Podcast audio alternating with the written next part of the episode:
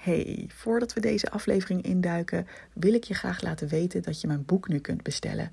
Het heet Goed genoeg 50 tips om je perfectionisme los te laten. En je kunt het bestellen via evelienbijl.nl/slash boek.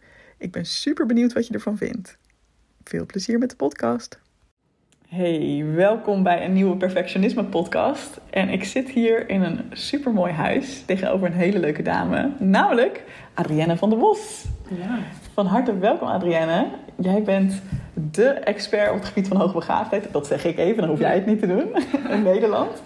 Superleuk dat je in de Perfectionisme podcast wil zijn. ja, dankjewel voor de uitnodiging. Ja, heel graag gedaan.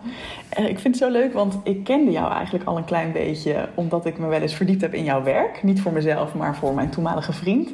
En toen ben ik je laatst tegengekomen op een event. Toen dacht ik, hey, deze vrouw is nog leuker dan ik online al dacht. Ja. dus ik heb gewoon een excuus van deze podcast gebruikt om jou eh, op te mogen zoeken. Ja, Ehm, vertel, wat, wat is je werk precies? Wat doe jij precies rondom het thema hoogbegaafdheid? ja, ik zie heel erg dat ik twee missies heb. En één is dat ik zoveel mogelijk wil vertellen over hoogbegaafdheid. Er is gewoon nog heel veel onduidelijk over. Er zijn heel veel misvattingen. Er vinden nog steeds heel veel misdiagnoses plaats. Gewoon omdat die kennis er niet is. Dus voor mij is het aan de ene kant dat ik echt wil dat iedereen weet... dit is wat hoogbegaafdheid is. En het gaat niet om hoger, beter, maar gewoon om hoe je betrapt bent. En mijn tweede missie is mensen die echt voelen van... hé, hey, ik wil gewoon ook mijn unieke gaven benutten. Ik wil beter begrijpen hoe ik aan elkaar zit, wat mijn blauwdruk is. Om hun te ondersteunen om echt dat pad te gaan belopen... en echt gaan kiezen voor ja, wat klopt bij hun en bij hun blauwdruk. Ja, mooi. Dus enerzijds echt meer de, de kennis verspreiden van wat is het nou. En anderzijds mensen helpen om echt hun unieke talenten in te zetten Ja, met hun hoogbegaafdheid. ja. Hey, en eh, natuurlijk een hele logische eerste vraag, maar ik denk dat ik hem toch even moet stellen, omdat er ook wel misvattingen over zijn. ja. Wat is hoogbegaafdheid eigenlijk? Ja, en, en dat is gelijk ook natuurlijk het lastige, want hoogbegaafd is één woord en het is niet zo dat je daarmee al gelijk duidelijk hebt wat het is. Ehm, ik omschrijf het vaak als de optelling van de drie hoofdkenmerken anders, intens en snel. En anders gaat heel erg over dat je anders in de wereld staat, anders tegen dingen aankijkt. Soms ook een beetje het gevoel hebben alsof je een soort alien bent. Hè? Je kijkt om je heen en je denkt, oké, ik snap niet helemaal wat hier gebeurt, maar blijkbaar is dat normaal. Ja, Eh, soms omschrijven mensen ook wel eens als ik heb het gevoel dat ik in de verkeerde tijd ben geboren of in het verke- verkeerde land leef. En je hebt heel vaak ook het idee dat jij echt anders tegen dingen aankijkt. Dus eh, iedereen zegt dat A is en jij denkt, hè, maar het is toch duidelijk B. Dus je merkt ook vaak dat er een soort verwarring plaatsvindt in jezelf, waardoor je ook soms aan jezelf gaat twijfelen. Maar het gaat er heel erg over ook je andere bedradingen. En daarom kijk je ook anders tegen dingen aan, ga je anders met bepaalde dingen om. En het tweede kenmerk intens gaat over dat je heel intens kunt ervaren. Dus je kunt ook intens last hebben van iets, een labeltje in je shirt of eh, van bepaalde stof op je Mm. huid. Eh, maar je kunt ook intens genieten van iets. Echt helemaal overrompeld raken door ja, iets moois wat je buiten ziet of eh, een mooi gesprek wat je hebt gehad. Ehm, intens gaat ook heel erg over dat je soms een beetje te wordt genoemd. Dus te druk, te, te druk, ja. te perfectionistisch ja. te intens, te gevoelig of te bedweterig, te kritisch. Dus je merkt vaak ook dat je daarin gewoon intens bent, intens ervaart en intens voelt. En dat soms ook wel van andere mensen terugkrijgt. En het derde kenmerk snel gaat over dat je ja, snel kunt denken. Dat je voorliep in ontwikkeling. Daar valt ook de bovenmiddel intelligentie onder. Ehm, en als we het hebben over snel denken, gaat het niet per se over snel antwoorden. Want vaak ga je in je hoofd heel veel processen tegelijk belopen. En dan is het logisch dat het juist langer duurt voordat je gaat antwoorden. Maar het gaat heel erg over de, de snelheid waarmee je dingen ziet. De Hmm. snelheid waarmee je denkt. De snelheid waarmee je bepaalde processen doorloopt.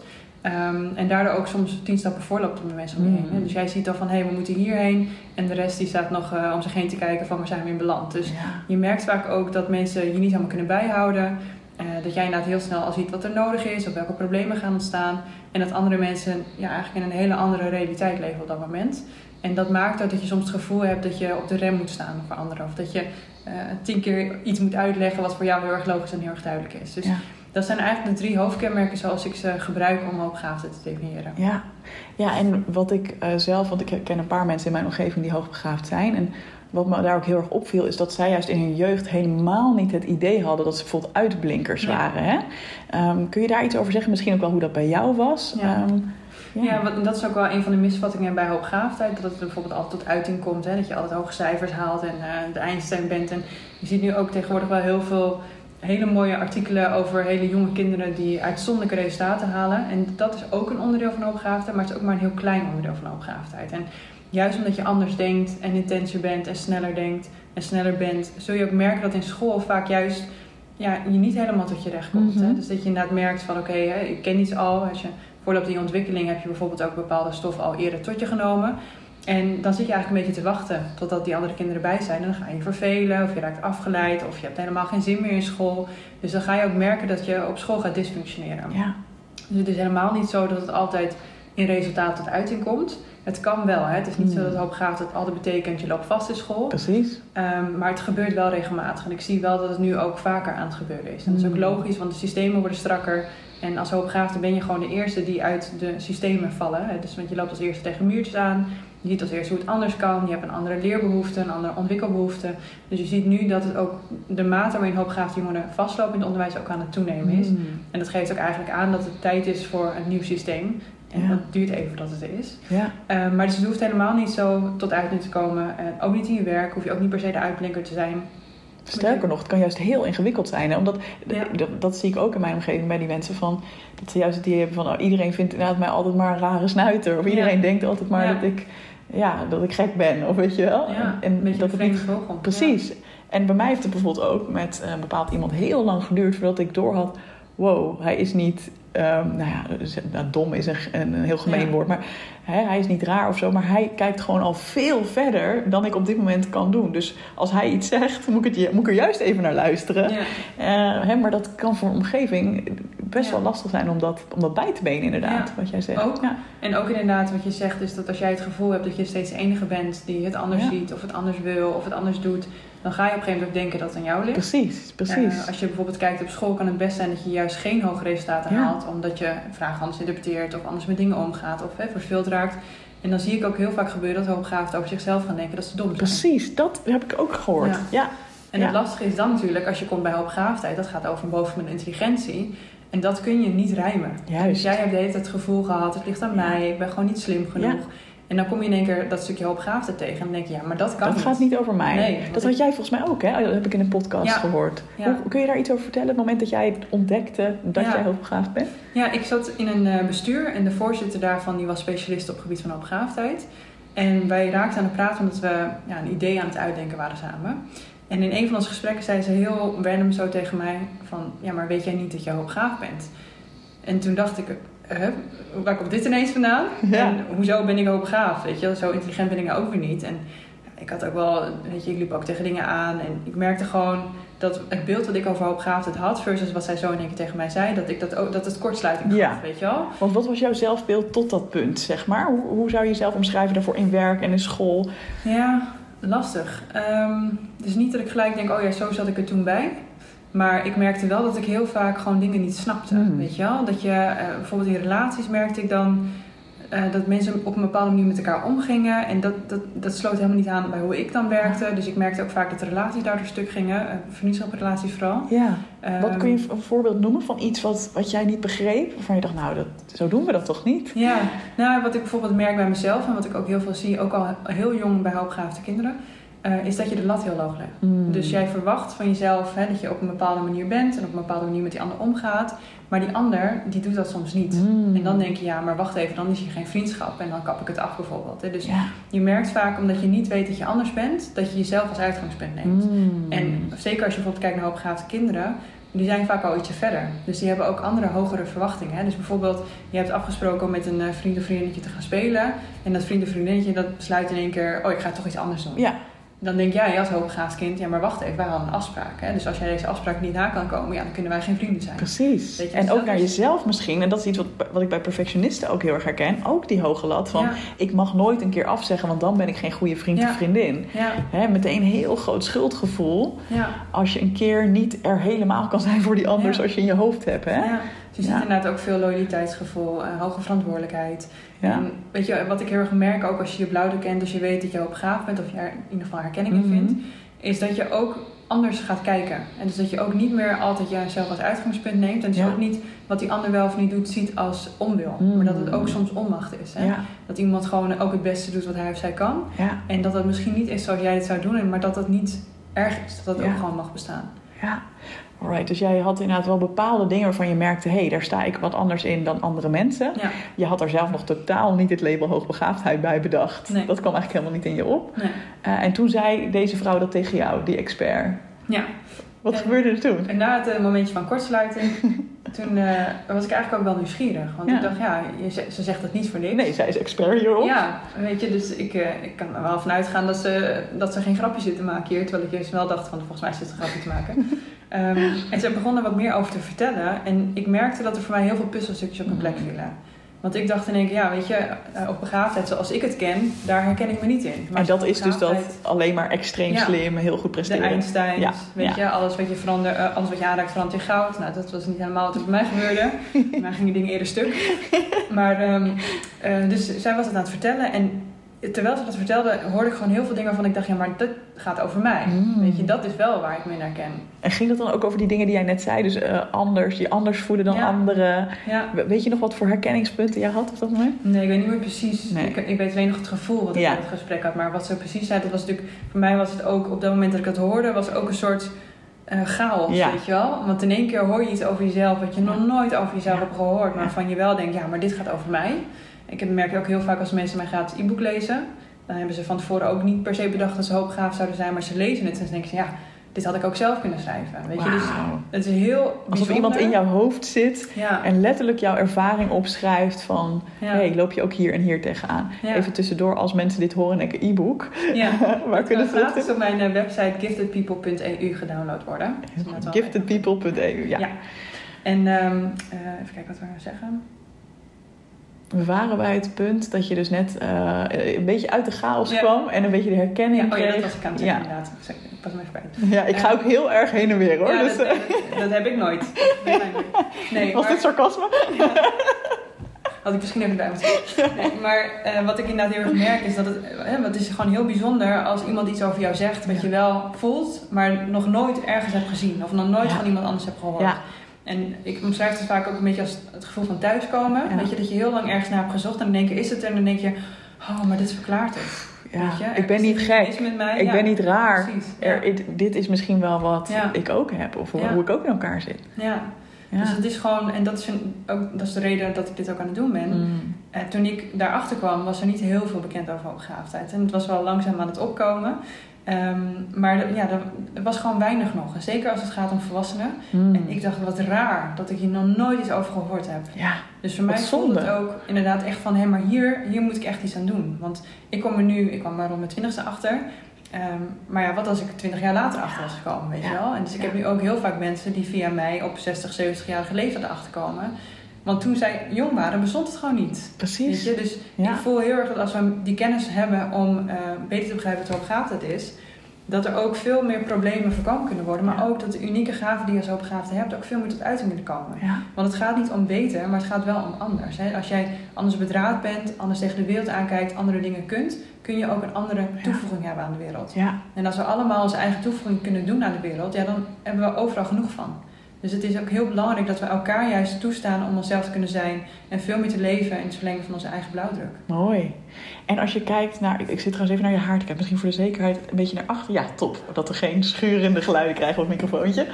Het moet natuurlijk wel een perfecte podcast zijn, daar hadden we het net al even over. Dat De moeten we nog een keer doen, hè? Ja, dat gaat niet. Ja, dat, dat, dat zouden we niet willen.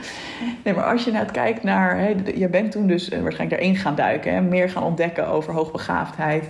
Eh, waarschijnlijk ben je langzaam maar zeker steeds meer en meer te weten gekomen over... oh, dit is dus hoe ik in elkaar zit. Ja. Ehm, en even side note, ik hoorde jou ook vaak zeggen... het is niet zo dat er één blauwdruk is voor hoogbegaafdheid. Nee. Het is echt iedere hoogbegaafde zit weer anders in elkaar... heeft weer Ja. andere behoeften. Ja. Kun je me iets vertellen van hoe jouw leven er nu uitziet... wat bijvoorbeeld anders is dan als jij niet had geweten dat je hoogbegaafd was... en je daar niet rekening mee had gehouden? Oh, ik denk dat ongeveer alles anders Letterlijk je hele Ja. leven. Ja. Ja, weet je, ik, toen, voordat ik dit wist en voordat ik wist hoe ik in elkaar sta en wat ik nodig heb, dacht ik van ja, er is één optie voor mij beschikbaar. En dat is dat ik eh, een baan vind waar ik het in kan volhouden. Alleen dat woord al, hè? Ja. Hè, dus, maar ik heb nog steeds wel eens, dan loop ik langs zo'n kantoorpand en dan zie ik mensen zo binnen zitten vergaderen. En dan heb ik nog steeds, krijg ik bijna een Ja, oh, ik heb precies hetzelfde. Dus ik dacht Ja. heel erg van, ja, maar dit is wat ik iedereen zie doen, dus dit wordt ook van mij verwacht. En ik heb echt wel mijn best gedaan. Eh, maar heel snel dacht ik al van, ja, ik, ik, dit is gewoon niet voor mij, weet je. Ja. Dus eh, ik heb op een gegeven moment wel veel projecten gedaan. En ik merkte dat dat al best wel veel vrijheid gaf en ook heel veel invulde van wat ik nodig had. En toen kwam dat stukje van hoopgaafdheid erbij. En toen dacht ik, oh, maar dit is het. Mm. Dit is die, dat, die missing link, weet je wel, Ja. dat puzzelstukje. Dit, hier voel ik me echt toe opgeroepen om dat te gaan doen. En vervolgens ben ik natuurlijk ook heel erg gaan kijken, op welke voorwaarden wil ik dat dan gaan doen. Dus ik, ik kan mijn eigen bedrijf starten, maar ik wil niet uh, de hele dag vol zitten met afspraken bijvoorbeeld. Of uh, alleen maar hard aan het werk zijn en, en ten koste van mijn eigen levensplezier. Dus Ja. vanuit mijn blauw ben ik ook heel erg gaan kijken naar wat zijn mijn ondernemersvoorwaarden. Ja. Dus op welke manier wil ik doen wat ik te doen heb, zodat het goed voor mij is en goed voor de mensen die ik dan daarmee kan helpen. Ja. Want dan is het ook duurzaam. Hè? Dus ik zie ook heel veel ondernemers die eh, hele mooie missies hebben, maar eigenlijk zichzelf daarin verliezen en daar uiteindelijk aan onderdoor gaan. En Ja. dat is helemaal niet nodig. Ja. Dus het is ook vanuit daar weer heel belangrijk om gewoon te weten hoe zit je in elkaar, wat heb je nodig, wat wil je en ja, en wat is dan de weg voor jou om dat te gaan belopen. Ja. Als ik niet had geweten dat ik hoogbegaafd ben of niet mijn blauwdruk had gekend, had ik waarschijnlijk eh, van de ene burn-out in de andere gesprongen of van een burn-out in een bore-out en alles maar me afgevraagd, maar wat doe ik verkeerd? In plaats van, hé, hey, maar wacht even, er is ook nog heel veel anders mogelijk. Er zijn Ja. hele andere paden die je ook nog kunt belopen. Ja. Is het voor eh, veel hoogbegaafden, is het ondernemerschap de enige route? Of zou je in loondienst ook gelukkig kunnen zijn? Ja, het kan allebei. Weet je, en ik zeg ook heel vaak, ga niet ondernemen omdat je tegen dingen aanloopt in loondienst. Want je neemt jezelf gewoon mee. Dus dan ga je tegen dingen aanlopen in de ondernemerschap. Maar waar het heel erg om gaat, is dat je kijkt van, hé, maar wat klopt voor jou? En voor sommigen is dat, hé, ik wil gewoon leuk werk hebben in loondienst en leuke collega's hebben en daar iets doen waar ik mijn gaaf in kwijt kan. Helemaal prima. En voor sommigen die voelen van, hé, maar ik heb iets in de wereld te zetten. Hmm. En dan is het ondernemerschap heel erg geschikt. Kijk, Ja. met allebei moet je jezelf ontwikkelen. Met allebei kom je jezelf tegen. Dus uiteindelijk is het veel meer welk pad klopt voor jou en ga daar 100% voor. Ja, ja. mooi. Hey, ehm, even een heel ander eh, onderwerp. Want overigens, ik denk echt een tip voor mensen die hier echt meer over willen weten. Het thema van echt werkplezier. Jij hebt een boek geschreven. Ja, dat heet, als ik het goed zeg, Nooit meer ruzie met je baas. Ja. Dat is volgens mij wel een tip om even, als je, als je meer over dit thema wil uitdiepen, ga dat boek lekker lezen. Volgens mij is dat een hele mooie. Ja. Ehm, je zei ook al een paar keer, we hebben het ook al heel even over gehad, relaties. Hè? Dus dat relaties ook anders kunnen zijn. Ja. Of dat je misschien andere standaarden hebt. Je had net al een voorbeeld van in vriendschappen. Hè? Dat je bijvoorbeeld eh, ja, het idee hebt dat je er altijd moet zijn. Of dat je de Ja. afspraken nakomt. Zie jij ook bepaalde patronen bij hoogbegaafde mensen in liefdesrelaties? Ja. Eh, ze heel divers ook. Ehm, want ook dat geldt weer van hey, hoe ken je jezelf en hoe ga je om met de mensen om je heen. Ehm, het is ook een heel groot verschil, heb je een opgegaafde partner of niet? Het kan allebei Ja. werken. Dus kun je inderdaad als hoogbegaafde een relatie hebben met iemand die dat niet is? Ja, kijk, eh, je partner is niet de enige persoon in je leven. Gelukkig niet. Nee, dus het is ook niet dat je alles hoeft te vinden bij je partner. Hè? Dus het gaat voor mij, ik kijk altijd veel meer naar hoe communiceer je met elkaar. Kun je elkaar de ruimte geven die je nodig hebt? Kun je in verbinding staan met elkaar? Dat is veel belangrijker. En ik merk vaak wel dat ja, als je bijvoorbeeld een niet hoogbegaafde partner hebt, dat die bijvoorbeeld wel in het hoogsensitieve zit. Hè? Dus dat je wel Ja. Op bepaalde vlakken een overeenkomst hebt, maar misschien niet in het, in het kenmerk snel. Maar uiteindelijk gaat het er gewoon heel erg om dat jij weet hoe jij in elkaar zit. En dat je dat kunt delen met die ander en andersom. En dat je Ja. elkaar kunt geven wat je nodig hebt. En als jij heel erg, ja, als je het nodig hebt om bijvoorbeeld eh, intellectueel gesprekken te gaan voeren, ja, dat kun je ook met andere mensen doen. Ja. Het is wel fijn als je je partner kunt begrijpen en andersom. Maar het is niet zo dat het per definitie zo moet zijn dat je een hoogbegaafde partner nodig Nee. hebt. Soms is het makkelijker. En voor sommige mensen is het juist ook weer moeilijker. Maar wat ik vaak merk in relaties, inderdaad, zeker als je hè, niet goed weet hoe ben ik hoogbegaafd, wat betekent het voor mij, is dat je, wat ik zei, ja, jezelf het uitgangspunt gaat nemen. En dan merk je wel dat je tegen dingen aan gaat lopen. Mm. Dat je van je partner allerlei dingen gaat verwachten. Of dat je van je partner hè, ervan uitgaat van oh, mijn partner die moet dat gewoon weten van mij. Want die snapt dat toch wel, die ziet dat toch wel. Dus je ziet vaak dat er een, ja, een, een mismatch ontstaat in de Mm. verwachtingen met elkaar. Ja. Ja. En dan gaat het heel snel wringen. Mm. Of als je bijvoorbeeld heel erg in je hoofd zit, Ja. kan het zijn dat je het moeilijk vindt om bijvoorbeeld aan te geven: hé, hey, ik eh, heb een, eh, een gevoel, of ik wil iets met je delen, of ik loop hier tegenaan, hoe kunnen we daar samen naar kijken?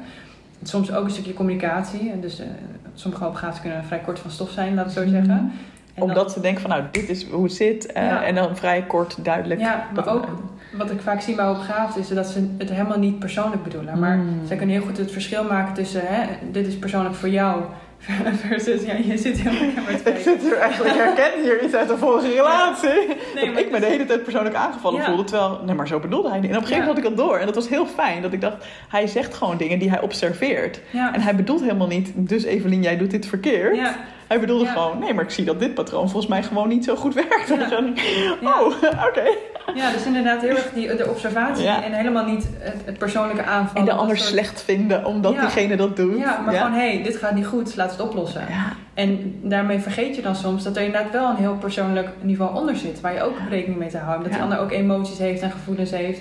Dus ik merk vaak dat hoogbegaafden soms iets te kort door de bocht zijn of iets te bot zijn. Mm. En dan merk je dat er frictie ontstaat. Want dan krijg je namelijk dat je ook bij elkaar allerlei triggers gaat oproepen.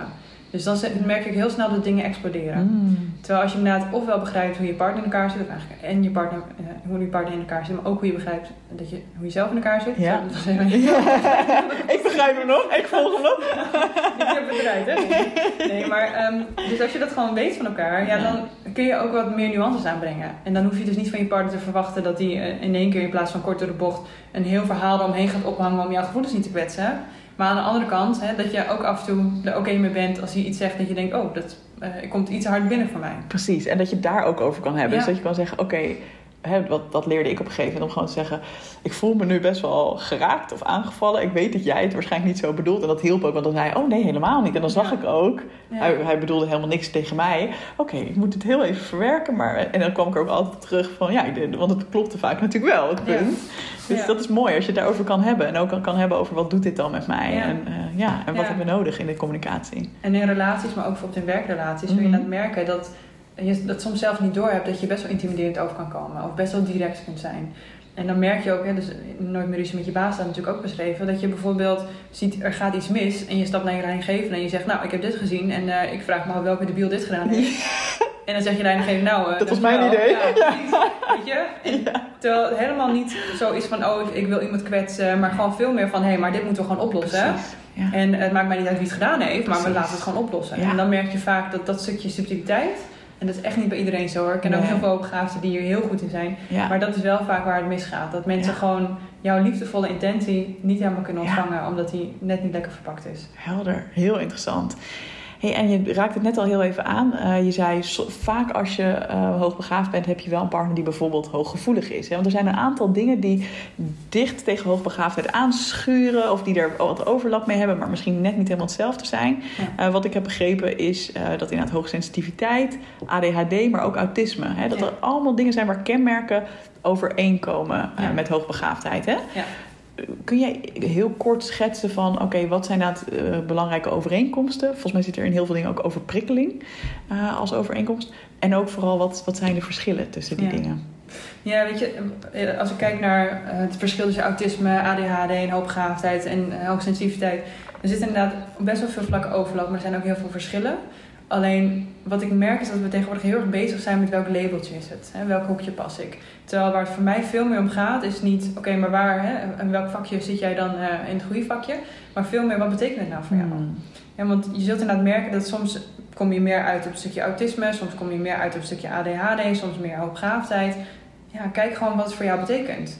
En wat je wel, uh, wel merkt is dat hoogbegaafdheid bijvoorbeeld heel erg omgevingsgevoelig is qua gedrag. Dus als je bijvoorbeeld kijkt naar gedrag van wat ze nu nog een stoornis noemen, vind ik het niet helemaal het juiste woord, maar dat is het woord wat ze zeggen, is dat dat altijd zich voordoet. Terwijl bij hoogbegaafden, als je bijvoorbeeld merkt van hé, hey, uh, je maakt niet goed contact bijvoorbeeld met anderen, krijg je heel snel dat je in het hokje autisme wordt geduwd. Ja. Het kan ook zijn dat je gewoon geen gelijkstemde hebt. Hè? Dus Mm. je merkt vaak dat als die omgeving passend is, Dat het dan ineens heel anders Ja. gaat. ja, Ah. dus het is ook heel interessant, niet per se om te blijven hangen in wat ben ik nou, maar veel meer over hey, waar herken ik me in en wat betekent dat voor mij. En het maakt mij echt niet uit of je nou vermoedens hebt, of je weet het zeker, of je hebt een test gedaan, of je denkt dat je het bent of misschien ook niet. Ga gewoon op zelfonderzoek uit. Want uiteindelijk gaat het om wat jij nodig hebt, wat klopt voor jou, want Ja. daar kun jij altijd gewoon je eigen weg beter in vinden. Ja, super interessant en heel mooi advies. Ehm, uiteraard ook een belangrijke vraag. Deze podcast heet de Perfectionisme Podcast. Zie jij een raakvlak Ja. tussen perfectionisme en hoogbegaafdheid? Ja, nee. Nee. Nee. We hadden het voor het interview, Ja. zei ik al een beetje, waar wil ik het over hebben zo met je? Toen zei ik al dit. Zei je ook heel sarcastisch, nee, nee, nee, heb ik eigenlijk nog Ja. nooit gezien. Ja, die vond ik toen al zo leuk dat ik... Ja, je dacht, ik maak hem nog een Ja, keer. precies. Ja. Ja, te goed, want nu wordt hij opgenomen. Ja, ja ik denk, anders missen mensen die. Lekker. Nou, dat, maar- dit was de podcast. Ja. Ja. Dankjewel. Mooi afsluiten. Nee, ja, dat perfectionisme, dat, dat zie ik eh, al heel vroeg ontstaan. En uh, perfectionisme, zeg ik wel, perfectionisme hoeft niet per se slecht te zijn. Hè? Want ik, ik zie het heel erg als je hebt belemmerend perfectionisme en je hebt positief perfectionisme. Ik ben zelf ook een, een perfectionist, alleen ik laat me niet in de weg zitten. Maar ik vind het wel belangrijk dat dingen mooi zijn. Ik vind het wel belangrijk als ik iets maak, dat het gewoon af is en dat Ja. er gelet is op de details, weet je. Dus ik ben niet iemand, om een voorbeeld te geven, ik, ik kreeg vroeger wel eens van die slappe Word-documentjes toegestuurd. Ik kan het gewoon niet lezen. Weet je, ik moet het eerst even netjes maken, even lettertype veranderen, entertjes zetten. Anders krijg ik het gewoon niet voor elkaar om daar doorheen te komen. Mm. Dat is iets heel kleins, wat niet per se erg is. En dan kun je wel zeggen van oké, maar hè, dat moet je oplossen of daar moet je iets aan doen. Maar ja, ik heb er vijf minuten voor nodig en dan ben ik helemaal weer in mijn sas. Maar er zijn natuurlijk ook situaties waarin je bijvoorbeeld drie uur bezig met een Excel-bestand, eh, waar, waar je baas eigenlijk niet naar kijkt. Weet je wel? Dus dan merk je dat het heel erg in de weg gaat zitten en ook niet ten goede is van jou of van je werk, maar eigenlijk heel erg veel tijdverspilling is. Terwijl aan de andere kant, als je kijkt naar de positieve kant, dingen mooier willen maken, op de details willen letten, ja, dat kan juist iets heel moois zijn. Als we kijken naar de negatieve kant van perfectionisme, dan zie ik dat al eigenlijk heel vroeg ontstaan bij hoogbegaafde jongeren. Mm. Eh, vaak ook in combinatie met faalangst. Ja. Dus dat ze het perfect moeten doen en anders is het mislukt. En dan krijg je dus ook dat ze op een gegeven moment niet meer tot handelen komen. Ja. Ja. Heb je dat zelf ook ervaren in je leven? Eh, niet in extreme mate, maar wel... Ik heb wel echt moeten leren van wanneer is, hè, wat jij ook wel Mhm. zegt, wanneer is het goed genoeg. Ja. Eh, dus ik heb op een gegeven moment ging ik een sollicitatiebrief de deur uit doen. En daar heb ik inderdaad, denk ik, twee weken over gedaan om hem perfect te maken. Mm. En tegen de tijd dat ik me opstuurde, was de baan natuurlijk niet meer beschikbaar. Ja. Want dat was al gegeven. Ja. Ehm, dus toen dacht ik wel van oké, en mijn vader gaf me toen ook het advies, je moet hem gewoon opsturen. Ja, En toen dacht ik, nee, nee, ik weet het beter. Het moet eerst perfect zijn. Ja. Maar toen dacht ik wel, oh ja, dit ga ik niet nog een keer doen. Dus voor mij was het ook wel dat soort momenten dat ik dacht, eh, hier, dit dient mij helemaal niet. Ja. En het maakt niet uit als die brief niet perfect is of wel Ja. perfect is. Weet je? Het is niet dat ik daar de baan door krijg omdat ik denk, nou, dit is wel echt een perfecte sollicitatiebrief. Precies, en, dan, en vaak hè, ook de illusie dat als je er maar twee weken langer voor neemt, dat die dan ook perfect kan worden überhaupt. Hè? Want het is uiteindelijk jouw eigen product en een ander kan er altijd alsnog iets van vinden. Dus dat is ook weer zoiets. En denk je dat het bij eh, hoogbegaafde mensen, dat idee heb ik namelijk wel, dat die misschien wel meer eh, last zouden kunnen hebben van perfectionisme dan eh, niet hoogbegaafde mensen. Ik zie dat ook bij hoogsensitieve mensen meer.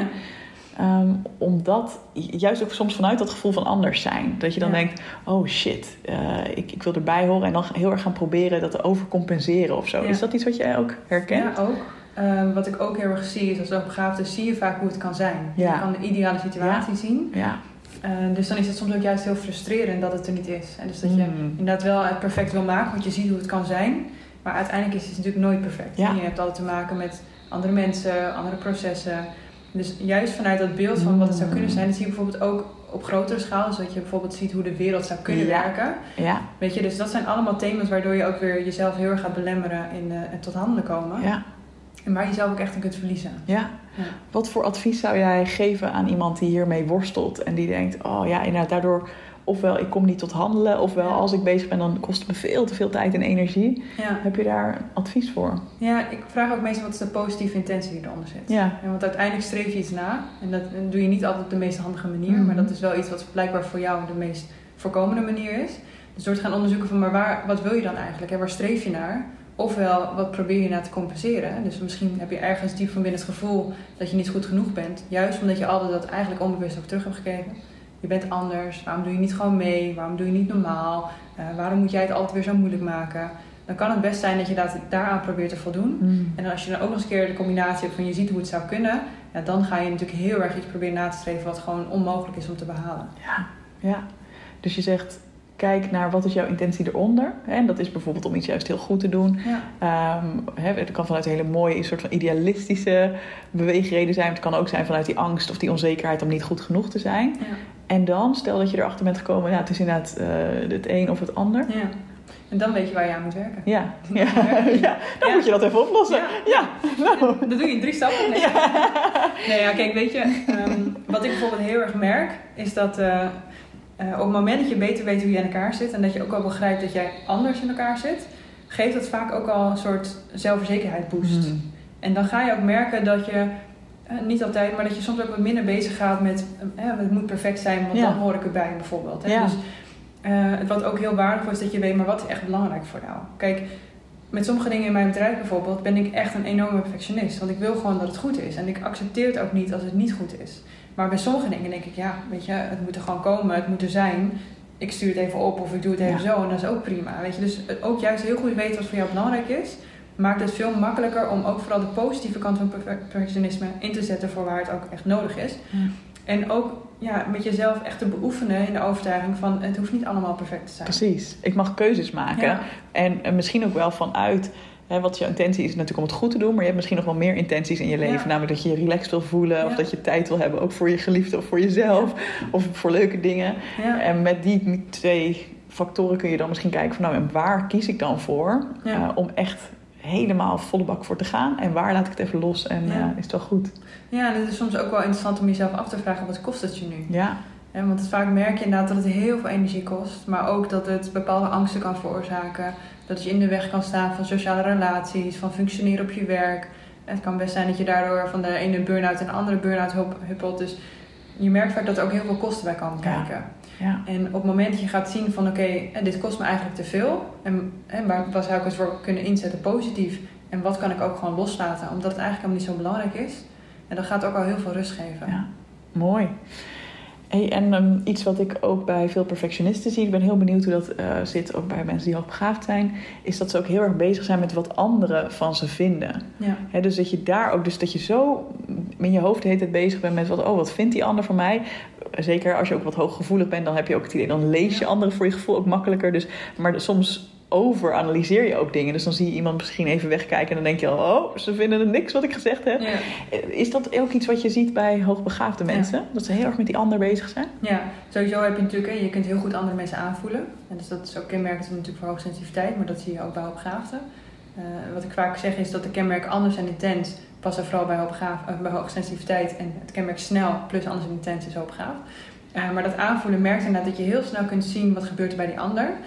Maar tegelijkertijd ook per ongeluk dat op jezelf kunt betrekken. Ja. Je hebt allerlei verhalen over die ander doet dit, dus dat zal wel dit zeggen. En daardoor zal hij wel dit of dit van mij vinden. Ja, Eh, en tegelijkertijd, juist omdat je anders bent, hè, we zijn natuurlijk als mens zijn we bedraad om in sociale groepen te overleven.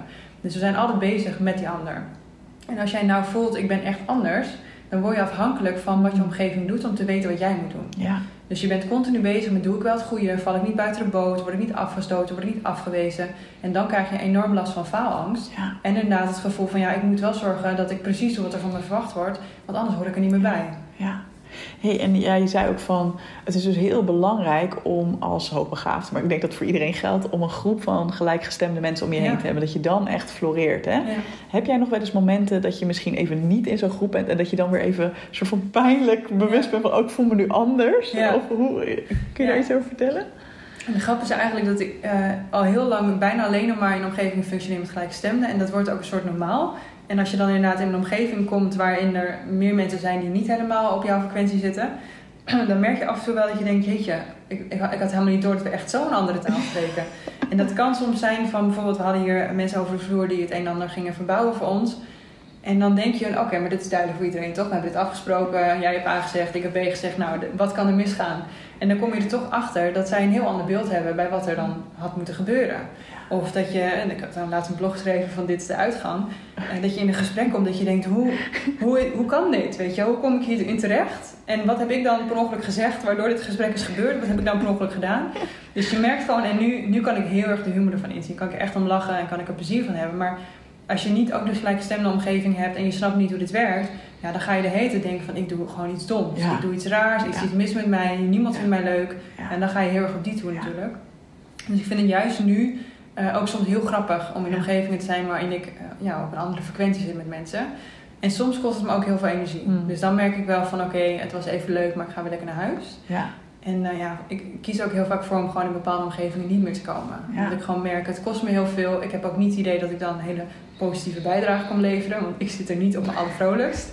Weet je, dus dan denk ik van ja, voor wie doe ik het dan? Ja. En dan ga ik liever gewoon eh, of iets voor mezelf doen of eh, met Ja. mensen die wel bij mij passen. Hey, en dat, jij, jij praat daar heel krachtig over. Hè? Je kan echt merken dat jij iemand bent die daar al ja, langere tijd ook mee bezig is met die ontwikkeling. Ik weet dat er best veel mensen naar deze podcast luisteren die dat nog best wel spannend vinden. Hè? Ja. Om voor het eerst zo'n stap te zetten, om bijvoorbeeld grenzen te trekken. Of inderdaad te zeggen, nou ik ben daar niet meer bij. Ja. Misschien een vriendengroep van vroeger, waar het heel erg traditie is dat je elkaar sowieso elk jaar, misschien wel vaker, Ja. nog ziet. Terwijl je eigenlijk al langer van binnen voelt. Ja, dit is het niet. Overigens, dit gaat niet over mijn vrienden. Even als er nu al luistert. Ik vind jullie geweldig. maar ik, ik heb het echt Oh, vaak. ja, ik Zo ik krijg zo meteen allemaal mailtjes. Ja. Wat? Je was net nog op weekendje met ons. Je deed alsof je het leuk vond. Het was echt leuk, jongens. Het was echt leuk. Nee, maar dit hoor ik echt vaak. Van mensen die dan denken... Oh ja, dat, dat ene groepje. Oh, dat zuigt me helemaal leeg elke keer dat ik daarheen ga. Ja. Heb je een tip voor mensen die dat misschien nog niet zo gewend zijn om, um, ja, om daar dan niet meer heen te gaan? Ja. Wat, wat zou je zeggen? Sowieso, je hoeft niet van 0 naar 100. Ja. Dus niet in één keer overal je uit te trekken, of overal nee tegen te zeggen, of over jouw grenzen aan te geven. Maar het kan soms ook gewoon op een hele kleine schaal dat je het gaat proberen. En wat voor mij heel erg helpt, is om te weten, het is ook voor die ander niet fijn. Ja. Weet je, als ik kijk naar hoe ik kom opdagen bij mij, zien je het ook meteen als ik iets niet leuk vind. Hoe zie jij eruit dan? Want ik zie jou altijd alleen maar stralen, maar Ja, dat komt nee, gewoon door mij natuurlijk. Ik kijk heel zagrijnig aan. En ik zit dan in, in mezelf, zit ik nou, wat doe ik hier? Waarom ben ik niet gewoon naar huis gegaan? Ik had ook gewoon nee moeten zeggen. Weet je, dus ik zit daar ook niet als de meest vrolijke, Zonnige, mezelf. ja. En dan denk ik, welke energie geef ik dan af als ik dan toch daarheen ga? Terwijl ik eigenlijk voel, ik hoor helemaal niet thuis. Ja. En wat ik vaak merk is dat wij denken dat we het voor die ander doen, Ja. maar die ander is er helemaal niet bij gebaat. Die ander is er juist veel meer bij gebaat. Dat jij ook zegt van hé, hey, we hebben een hele toffe tijd gehad en ik voel nu, ik heb even tijd voor mezelf nodig of ik eh, vind dit even te veel nu. En dan merk je ook vaak dat eh, soms krijg je een negatieve reactie van mensen, omdat ze gewoon denken, hè, maar jij ging altijd mee. En nu Dit zeg je in dat het te veel is voor je. Precies. Weet je, dat is heel normaal, want mensen zien jou op een bepaalde manier en jij gaat in één keer eenzijdig iets veranderen. Maar op het moment dat je op een gegeven moment aangeeft, ja, dat, hè, ik heb dit nodig en ik vind het fijn, dan komt er weer een nieuwe normaal. Dus het is vaak even dat eerste stukje wat ja, een beetje onwennig is voor allebei. En op een gegeven moment wordt het gewoon weer normaal dat je dat zegt. Als ik bijvoorbeeld kijk, ik ben eh, best wel een, een eindselganger. Dus ik had altijd een hekel aan verjaardagen en dat soort dingen en uitstapjes en weet ik wat allemaal. En vroeger had ik heel vaak met mijn ouders strijd. Want dan voelde ik, ja, ik moet blijven terwijl ik eigenlijk al moe ben. Hè? Eigenlijk moet ik naar huis. Ja. En dan aan het einde van de avond was er altijd gedoe. Weet je, was ik altijd zagrijnig of boos of geïrriteerd. En op een gegeven moment heb ik dat gewoon gecommuniceerd van... hé, hey, ik vind het heel erg leuk bij jullie, maar ik moet gewoon op een gegeven moment naar huis. Ja. Weet je, ik ben gewoon moe. Ja. En dan heb ik liever dat ik gewoon lekker naar huis ga en dat jullie doorgaan tot... ik weet niet hoe lang, het maakt me niet uit hoe lang. Want dan hebben we allebei een leuke avond gehad. Ja. In plaats van dat ik de boel ga zitten verstoren met mijn zagrijnige blik... omdat ik heel graag naar huis wil. Ja. En dat merk ik gewoon heel vaak nu, dat het me ook heel veel de vrijheid geeft als ik dus bij mijn ouders ben of bij vrienden of eh, andere familie.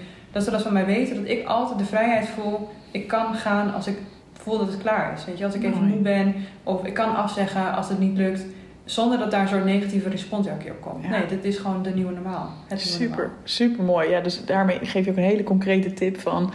Ehm, je zei het ook in een andere podcast. Soms moet je de mensen in je omgeving ook een beetje opvoeden. En dat Ja. is niet in één keer gebeurd. Ja, Maar neem ze ook maar mee. In plaats van dat je nu naar het idee hebt van... oh, dan moet ik nu ineens alle banden verbreken. Nee, neem ze maar mee in jouw behoeften. En misschien ook wel dat je het als experiment een tijdje gaat doen. Van, hey, ik ga gewoon eens een keer wat eerder naar huis. Want ik merk dat ik vaak aan het eind van de avond... gewoon niet helemaal meer lekker eh, in mijn vel zit. ja. En inderdaad, leg het maar uit. In plaats van dat je denkt... oh, ik moet voldoen aan wat iedereen eh, doet. Ja. Wat je vaak ook merkt is dat dan, dan doe je dat één keer en dan krijg je inderdaad een reactie die eh, niet helemaal gewenst was. En dan denken mensen vaak, oeh, dit Laat maar. nog een keer. Dit gaan we niet Ja. nog een keer doen. Dit kan blijkbaar niet. Dit kan niet. Ja. Terwijl als je het inderdaad blijft doen, en wat ik, ik zeg ook heel vaak, je hebt eh, verschillende fases. En de eerste fase is dat je iets gaat veranderen en dan krijg je weerstand binnen, maar ook van buiten. En dan ga je door die fase heen en dan krijg je een soort, eh, oh oké, nou blijkbaar is dit normaal en dan ga je eraan wennen met elkaar. En dan is het op een gegeven moment heel vanzelfsprekend. Maar dan ga je ook merken dat eh, je andere mensen daardoor ook kan inspireren om dat ook te doen. Ja. Dus waar mensen eerst zeggen van, hé, hey, maar waarom doe je nou zo? En kun je niet gewoon dit of kun je niet gewoon dat? Gaan ze op een gegeven moment tegen jou zeggen, wat inspirerend dat jij voor jezelf kiest. Wat inspirerend dat jij voor jezelf gaat staan. Dus het is ook heel waardevol om te weten dat het niet in één keer allemaal is gelukt en in één keer goed gaat. Dat iedereen het super leuk vindt dat jij je grens aan gaat geven. Maar op een gegeven moment is dat wel weer de realiteit. Ja, te gek.